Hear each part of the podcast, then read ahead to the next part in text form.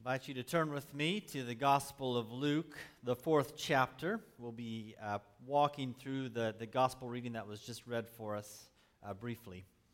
Um, we've been following as a church uh, the life of Jesus, walking through uh, Luke's Gospel here.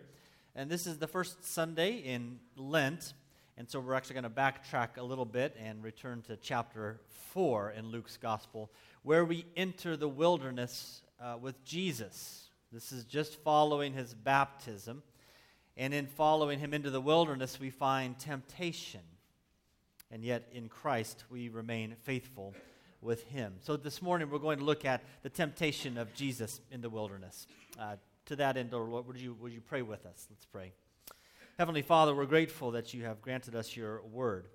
Would you give us ears to hear now and eyes to see and hearts to receive that which you have for us, that we might uh, behold Christ more clearly and see him more beautifully, that we might be transformed more into his image from one degree of glory to the next. We pray all of these things in Jesus' name. Amen. We read a strange thing in Scripture that the book of Hebrews says that Jesus, Jesus learned obedience through what he suffered. It's strange to think of Jesus having to learn anything uh, let alone learning obedience. But that's what the scriptures say. It's strange to think that his education was granted by means of suffering as well. And yet, this is what the scriptures tell us. And we see in this very first kind of public act of Jesus following his baptism is a, is a ministry where he's confronting evil, temptation by the devil. He is suffering, he's hungry, He's weak, suffering, and yet he remains faithful. The wilderness becomes Jesus' classroom for learning obedience, which means that there must be something in that wilderness for us as well. In some ways, the wilderness is a classroom for us too, where we also will learn obedience through what we suffer. Let's look at the first couple of verses of Luke chapter 4. And Jesus, full of the Holy Spirit, returned from the Jordan and was led by the Spirit in the wilderness for 40 days, being tempted by the devil. And he ate nothing during those days. And when they were ended, he was hungry. Thank you, Captain Obvious. 40 days without food, and he was hungry. The, the text here gives us clues right away about what this temptation is all about. Talks about the Son of God. Here we have a return from the Jordan. So Luke has just talked about the baptism of Jesus at the Jordan River, and then he gives a genealogy, and then he walks us right into this wilderness temptation. If we were to read the, the verses immediately following uh, Luke chapter 4, we would have to walk through the genealogy of Jesus. Okay? So if we could make it through names like Naggai, El Madam, Serug. If you can make it all the way down there, what you see is Luke goes from Jesus and he walks back in time until he gets to Adam. And then even he gets to what's the last person identified? The Son of God. We read of the Son of God identified as Jesus, and then boom, we go right into the wilderness. The devil's temptation at the heart of it in verse 3 begins this way. He says, If you are the Son of God, dot, dot, dot. The temptation here is to prove, to test if Jesus is in fact the Son of God. And if Jesus is the Son of God, well, what does that mean? Who is he? What does he come to do and to be? Who is this Son of God? I mean, the Father, at, at Jesus' baptism, Uh, affirms that he is the Son of God. The voice speaks at Jesus' baptism. This is my beloved Son. This is God's Son. And he's granted the Spirit at his baptism too, who is a helper. That helper descends to fill and to empower Jesus. And this empowerment, this Spirit, what's the first action we see the Spirit doing? He leads Jesus into the wilderness. Why? To be tempted by Satan. The Son of God, we see right here, is submissive to the Father and the Holy Spirit. He's obedient to the point of exile in the wilderness for a time. And we'll anticipate here an exile of greater magnitude on the cross. See, wilderness temptation reveals the, the heart. So we can repent of the wrongs we've committed and we can strengthen the righteousness that remains. Now, the Son of God. This isn't the first time that we meet a Son of God in Scripture, is it? Adam is called a Son of God. First one we meet in the Bible. And like Jesus, Adam too was led into a wilderness, though it was once sin had entered in. See, Adam had gone out with his helper, Eve, into the garden, and there they were tempted by the serpent. What was the temptation? It wasn't quite to turn stone into bread, but it was to what? To eat forbidden fruit, wasn't it? Forbidden food. In order to what? Become like God. Jesus comes here in this passage as a second Adam, as a true Son of God, resisting the temptation before him, remaining faithful, empowered by his helper, the Spirit, to crush the head of the serpent. Who is the Son of God? Well, he is a second Adam. He is the Son of God in Jesus Christ, the fulfillment of Adam, one who was faithful where Adam failed. So let's start there, shall we? What we see in this temptation is that the second Adam has come, one who has come to renew Adam's posterity. So, yes, Jesus comes, the Son of God, as the second Adam, but we can think of another Son of God in Scripture as well. And this Son of God was also led by the Spirit into the wilderness, though that was wilderness wandering for 40 years. Israel is described as God's son. And they were led by a pillar of fire, a cloud, a glory cloud, into the wilderness for 40 years. And what we'll see is a parallel here. Every temptation that Jesus faces in these 40 days here is the temptation that Israel faced while wandering in the wilderness. So we need to keep these images in mind the Son of God, Adam, the Son of God, Israel, the Son of God, Jesus. Because Jesus not only inhabits the stories of Adam and Israel, he is faithful to where the uh, previous sons of God failed. Who is the Son of God? Well, he is the fulfillment of Adam. He is the fulfillment of who God's people are to be the chosen race, the royal priesthood, a holy nation for God's own purpose and God's own glory. Luke opens up, says that Jesus is led by the Spirit into the wilderness. I think that's helpful because it assures us that this wilderness is not an accident, not an accidental event, nor would it be then without purpose. What Jesus experiences in the wilderness is common to all humanity, endeavoring to follow God. The only difference in facing this wilderness is that Jesus remains utterly faithful his fidelity is unending to God, where we tend to fail left and right. Life in the wilderness is painfully necessary for t- us to take on the image of Jesus Christ. Right? Wilderness either hardens or it humbles. To better navigate the classroom of learning obedience through what we suffer, we need to examine these temptations one by one here. We're going to see that Jesus is tempted by food. He's tempted toward idolatry, and he's tempted towards presumption as well. So, chapter 4 of Luke, let's look at verse 3 and following. The devil said to him, If you are the Son of God, command this stone to become bread. Jesus answered him, It is written, Man shall not live by bread alone. The first temptation is one to be tempted by bread and a humble reliance upon God. Do you find this to be true that temptations tend to come on strongest when we are most vulnerable? Jesus is led by the Spirit into the wilderness. He hungers in a way that most of us probably have never known. Surely vulnerable to the promise that stone could become bread. Is it true for you? I mean, most tired, most anxious, most frustrated, and boom, there's temptation, right? And we're weakest to it underline this first temptation here that Satan is getting at. Can you turn this bread and, or stone into bread here, right? Uh, there's a quietly unsettling question. I mean, God wouldn't deny a good thing to his own son, right? If you're the son of God and God is your father, he wouldn't deny you a good thing like bread, right? He wouldn't leave his child hungry and suffering, right? The father and the son. It's the same smoldering question which the serpent fanned into flame in the garden for Adam and Eve. I mean, look at that tree over there, that fruit. You sons and daughters of God, he wouldn't, he wouldn't deny you that good food, would he? Unless maybe he doesn't really want what's best for you. Maybe he doesn't really care.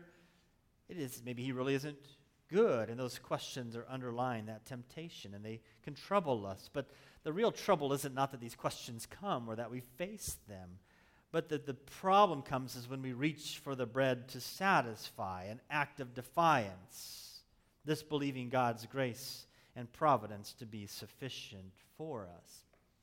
Israel in the wilderness was tempted by Egypt's daily bread. As they grumbled with hungry tummies, what did they want? Let's go back to Egypt. Let's go back to Egypt. Israel had witnessed God's deliverance from slavery through plagues in the Red Sea, but, but a grumbling tummy, maybe you can relate, a grumbling tummy obliterates memory of past providence, doesn't it? It also obliterates the future hope that we look for. That grumbling tummy speaks loud. Israel grumbled until God gave them miraculous bread. And then when it became so monotonous, they grumbled again. God's sons, Adam, God's son, Israel, he failed under the weight of temptation. But we see Jesus faces the same temptation in the wilderness, and he remains faithful. He holds fast to God's word. Man does not live by bread alone. Now, I love bread, and sometimes I wonder if that's true. But Jesus quotes it back to the devil Man does not live by bread alone. Jesus quotes God's response to Israel, who was grumbling in the wilderness, while he's been sustaining them in the wilderness, and they grumble still. The passage in Deuteronomy 8 3 acknowledges that 40 years in the wilderness are to test Israel, and in their failure, to teach them. It's a hard fought lesson that man does not live by bread alone, but man lives by every word that comes from the mouth of the Lord. The learning comes through suffering here. That the word is a lamp unto our feet and a light unto our path, a source of life. Satan tempts us to trust in our own abilities, our healthy lifestyles, our pursuits of righteousness. Satan tempts us then to encourage, us to doubt God has our best interest in mind, or that He is our highest good, or that He is to be trusted when we hunger. And so we watch out. Verses 5 and following. The devil took him up and showed him all the kingdoms of the world in a moment of time and said to him, To you I will give all this authority and their glory, for it has been delivered to me, and I give it to whom I will. If you then will worship me, and it will all be yours. And Jesus answered him, It is written, You shall worship the Lord your God, and him only shall you serve. Jesus has the stomach to withstand the first temptation, so Satan tries the heart now, tempts him towards idolatry. We move in the temptation from food to idols. Think back to Moses ascending Mount Sinai, where he receives God's law, which is to govern all kingdoms. God's people reside in the foothills kingdom of Mount Sinai. And at that foothills kingdom, they what? They turned to idols and making a golden calf. See, that temptation to bow down to a golden calf, it pulls at the heartstrings of man for this desire to control, for a lust for power, the right to rule as we see fit. The temptation manifests itself as a golden calf before the Israelites, through which they did seek to praise and honor God as their deliverer, but they were doing it in a way that God did not command. They bowed before an idol, and in so bowing, they turned their back on the living God. Now, Jesus is tempted likewise here to bow before Satan, who tempts him with power, authority over all kingdoms. But Jesus again refuses here, and he cites the first commandment God gives You shall worship the Lord your God, and him only shall you serve. I mean, idols can't be entertained, they must be crushed. And Jesus comes as the great idol crusher. Why? Because he's more glorious, and the weight of his glory demolishes any false gods. Worship belongs to God alone. Uh, verse, uh, verse 9 gives us the third temptation. Verse 9. And he took him to Jerusalem and set him on the pinnacle of the temple. And he said to him, If you are the Son of God, throw yourself down from here, for it is written, He will command His angels concerning you to guard you, and on their hands they will bear you up, lest you strike your foot against a stone. Jesus answered him, It is said, You shall not put the Lord your God to the test. Okay, so follow with me now. The Spirit leads Jesus into the wilderness where from the wilderness then he ascends a high place, a mountain. And now the devil takes him to the temple. That same motion or same movement was from God's son Israel as they were led into the wilderness, then to ascend Mount Sinai, and at the foot is where the tabernacle, the temple of that day, was made. How should we see chapter 4 here in Luke? Jesus is retracing the footsteps of God's son Israel, but he remains faithful. He remains obedient, even obedient to the point of death. The temptation here before us, this third one, is presumption, presuming upon the grace and the care of God. It's a temptation common to all people who follow Jesus, who seek out God. In Jesus' day, those who most uh, diligently sought to follow God, there was a presumption upon the temple of the Lord, right? That they would hope or trust in the temple of the Lord, the temple of the Lord, the temple of the Lord. Or their lineage, their obedience to the law, adherence to temple sacrifice. God would bless his people, right? The devil is tempting Jesus to presume upon God's mercy and grace and his intimate care to disguise this temptation as presumption here, the devil quotes scripture. You can hear him singing Psalm 91 as the, the Israelites would have chanted that same psalm in order to defend his wicked proposition. But Jesus recognizes God's voice as distinct from Satan's. And God, uh, Jesus as well uses scripture to fight back. And he says, You shall not put the Lord God to the test. I will not bow down to you. I will not test my Father in this. And this quote that he gives us from Deuteronomy references Israel's despair in the wilderness. When they were facing starvation, they cried out to God, wanting only a return to Egypt. The temptation here for Jesus is similar to that. It would demand some miraculous work of God to provide, to intervene, a prayer in part doubting God's goodness in the face of hunger, of suffering, and want. In short, the temptation here is to presume that God must act in this way or he is not good. God must act in this way or he is not good. So Jesus fights back. You shall not put the Lord your God to the test. And isn't that the aim of every temptation is to put God to the test? It's always what temptation has in mind here to go against God's word, um, to reorder his divine order of the world and of our lives. Temptation is a lot like an undisciplined child when they first encounter structure, right? We push limits, we feel out boundaries. And like air inflating balloons, our will pushes against God's will as we embrace temptation's voice. If this wilderness is teaching obedience through his suffering, then wilderness must hold potential for us as well potential for growth, for humility, fortitude, and courage to follow Jesus. If Jesus had to learn obedience through suffering, then our hope is not to avoid the wilderness all our livelong days, but our hope is to persevere with Christ in the wilderness and through the wilderness. We too must hope to be led by the Holy Spirit not only into the wilderness, but through it. That is necessary because when faced with temptation. It's difficult to distinguish at times the voice of God from the voice of the tempter. And so Jesus grants us his spirit, his helper, present with him in the wilderness, present with us in our wilderness. Verse 13 concludes the section this way When the devil had ended every temptation, he departed from him until an opportune time. The head of the serpent was not yet quite crushed completely. The temptations will ever threaten. Now, to give in to those temptations, it relieves the pressure valve, doesn't it? But it atrophies the soul.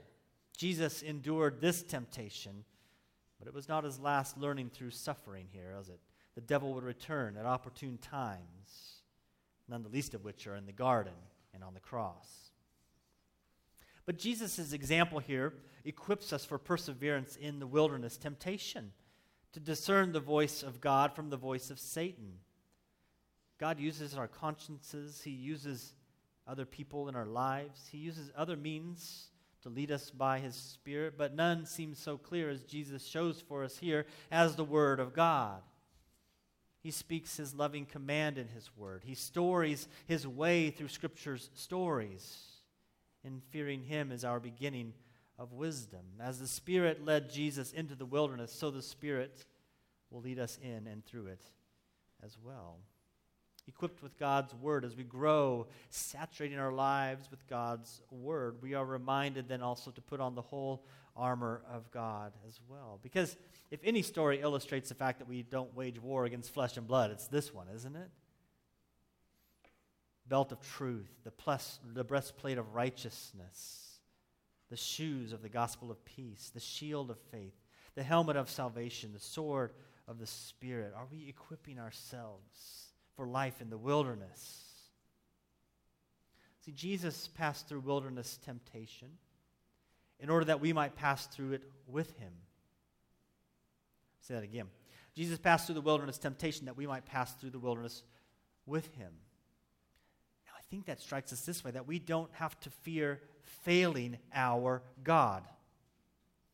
That we, when we enter the wilderness, we will fail. We will heed the voice of temptation.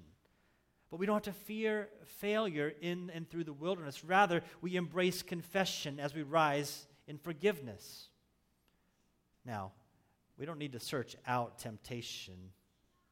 The classroom of temptation will, will find us just fine. But neither do we need to avoid it in the sense that we can hide ourselves from every temptation or fault. Jesus taught us to pray, right?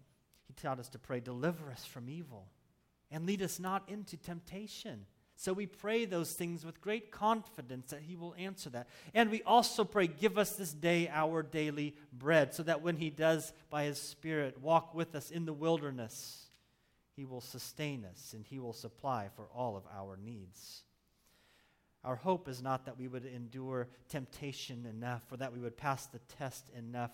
Our hope is that Jesus has entered the wilderness on our behalf. In the same way, he fulfilled obedience where God's son Israel failed, where Adam failed. So he remains faithful where we fail. And therefore, we have nothing to fear.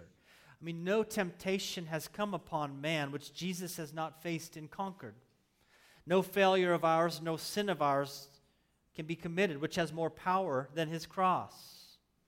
Indeed, Satan still roars around like a lion, but he is a toothless lion as we await the final coming of our King. And that King, when he comes, will finally, fully, and utterly crush the head of the serpent, and with him, every idol. For Jesus leads us into the wilderness that we might learn obedience through what we suffer. And he then ascends with us to the mountain and promising that all the kingdoms of the world are his and all authority and power belong to him, and we enjoy the blessing of his realm in his kingdom, to which we ascend with him to God's holy temple, God's very presence, in whom we have happy and holy communion through Jesus Christ, the great crusher of idols, the great giver of grace, the provider of our daily bread. temptations will come. And Jesus promises to never leave us nor forsake us. So, Christian, go forth this day as you face your wilderness, led by the Spirit, held fast by your Savior. Let us pray. Heavenly Father, we are grateful that you have given us your Son, Jesus. And in him do we find our rest, in him do we find our hope. As we endure wilderness and the mystery therein, grant us courage to face it with the hope in Jesus Christ. He has remained faithful, and in him do we remain faithful as well. Humble us and teach us, Lord, to walk humbly after you. We pray all of these things in the name of Jesus. Amen.